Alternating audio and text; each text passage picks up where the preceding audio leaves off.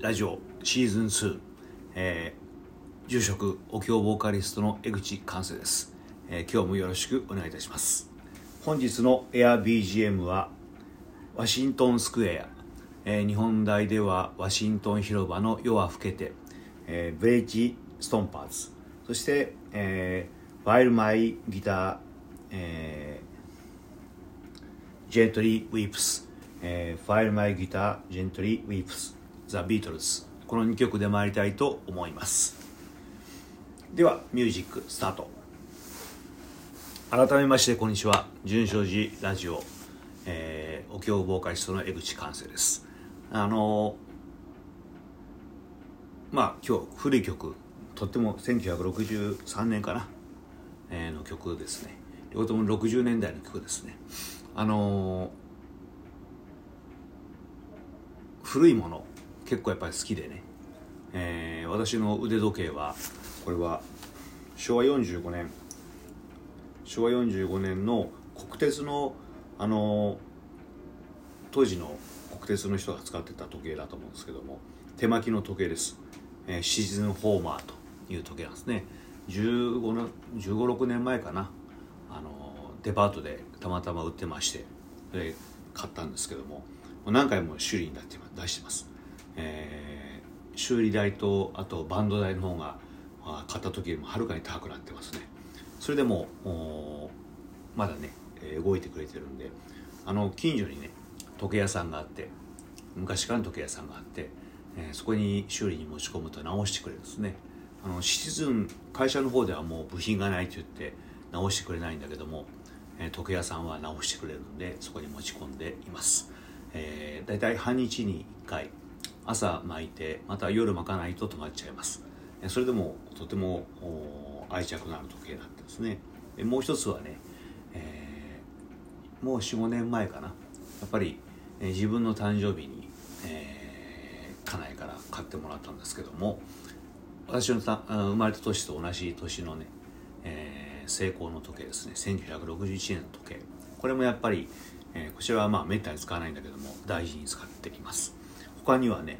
えーお寺なんで柱時計があるんですね。で今本堂でたまにラジオのオンエア中になっちゃうやつはね大正時代の時計らしいです。あのー今までずっと昭和30年代の時計手巻きやっぱりネジね。あのー柱時計ね使ってたんでそれはちょっと壊れた時期があったんでその間にやっぱり必要だったんで、えーまあ、アンティークの時計屋さんで買ったものです、えー今の時計はね昭和30年代になると1週間に1遍ぐらい巻けばいいんだけどもあ1週間2ヶ月に1遍か、ね、ゼンマイが強いんでね。で今本堂で鳴ってる時計はね大体1週間に1回、えー巻かないと止まってしまいます。うん面倒くさいなと最初は思ってたんだけどもただそれもやっぱりなんとなく、うん、必ずそのネジを巻くという作業がね、えーとても面白いことになってきます、えー先週もお話ししましたけどもねあのフランス車私の普段乗ってる車はフランスの車なんですね。シトロエンという。ああ本当に日本車と違う点っていうのはね至らないところがたくさんあるんですね。不便な車といえば不便な車なんです、えー故障もしますしね。だけどそれもやっぱりなんだろうな。とても機械らしいというか面白いですね。うん便利なことっていうのはすごくいいんですよね。だからこのラジオだってやっぱりこの iPhone っていうのはとても便利に使えるんで、えーまあ、毎日ほぼ毎日やってる純正寺 TV の方も iPhone を使ってやってるんでこれは便利のおかげなんですけども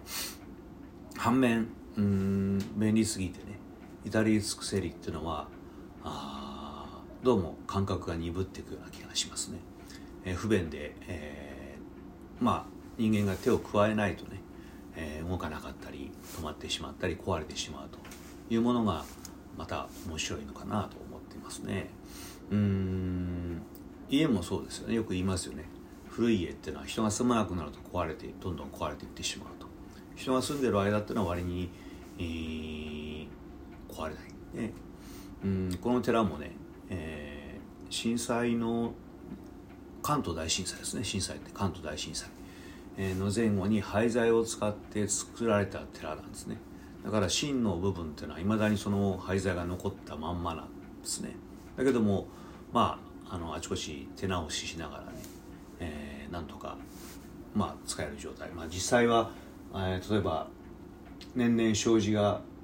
開かなくなっていく、まあ、下がっていくその重さでね、えー、値段が緩んでいるということもあるんでしょうし、えー、雨が降ったりして湿気が湿気がね、えー、強くなると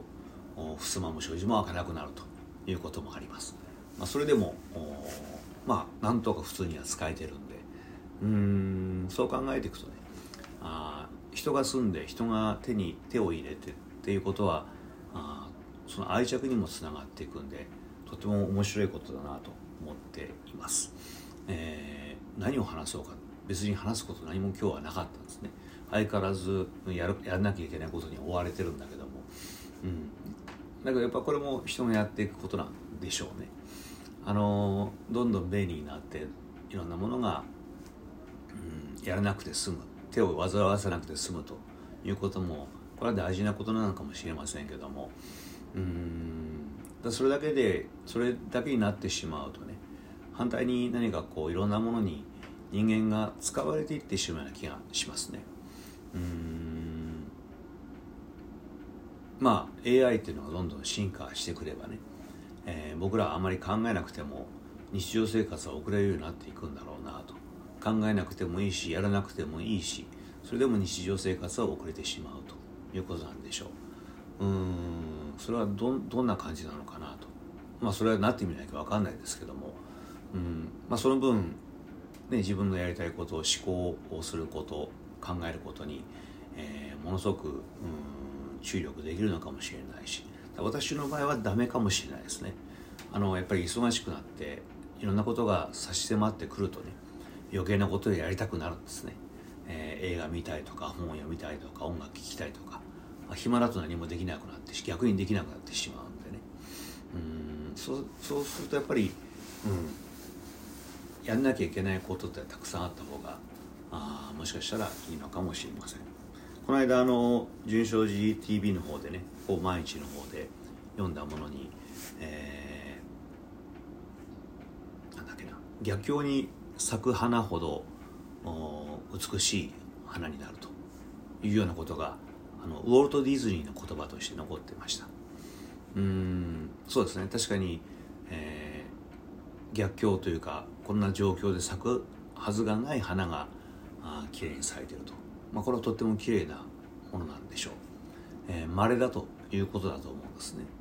ところがうんその辺の考え方ってまあ確かにその通りなんだけどもうん花っていうのはねほっといても咲くんですねきっとね、えー、自分で咲かせるものではないような気がしますね。まあ確かにあの一花咲かせようという志を持つことはとても大事なことかもしれませんけどもうん咲かせようと思わなくてもね、えー、おのずと咲いてしまう花もあるんですね。それが綺麗な花であることもあるわけです、えー、仏教では蓮華の花はそうですね。極楽浄土の花は蓮華ですけども蓮華の花っていうのは泥まみれで田んぼ泥田んぼの中にあるわけです。レンコンですからね。それが泥まみれのものが水中を通ってそして、えー、水面に出るとポンと綺麗な花が咲くと。おこれが極楽浄土の花であると。なぜか。人間っていうのはね生きてる間は本当にまあ泥まみれになって、えー、汚れて生きていかなきゃいけないんだけども。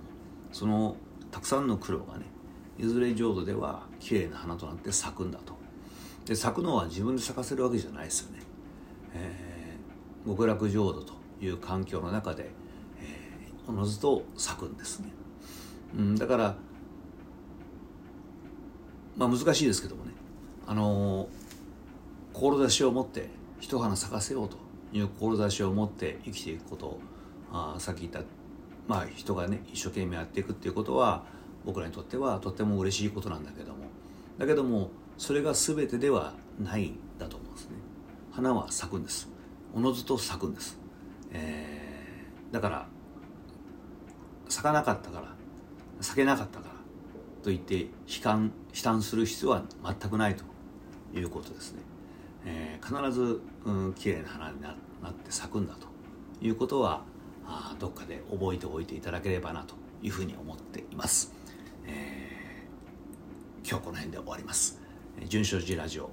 では皆さんのご意見ご批判そして、えー、感想を求めております、えー、純正寺のホームページもしくは、Facebook の方にね投稿していただければありがたいかなと思っております。どうもありがとうございました。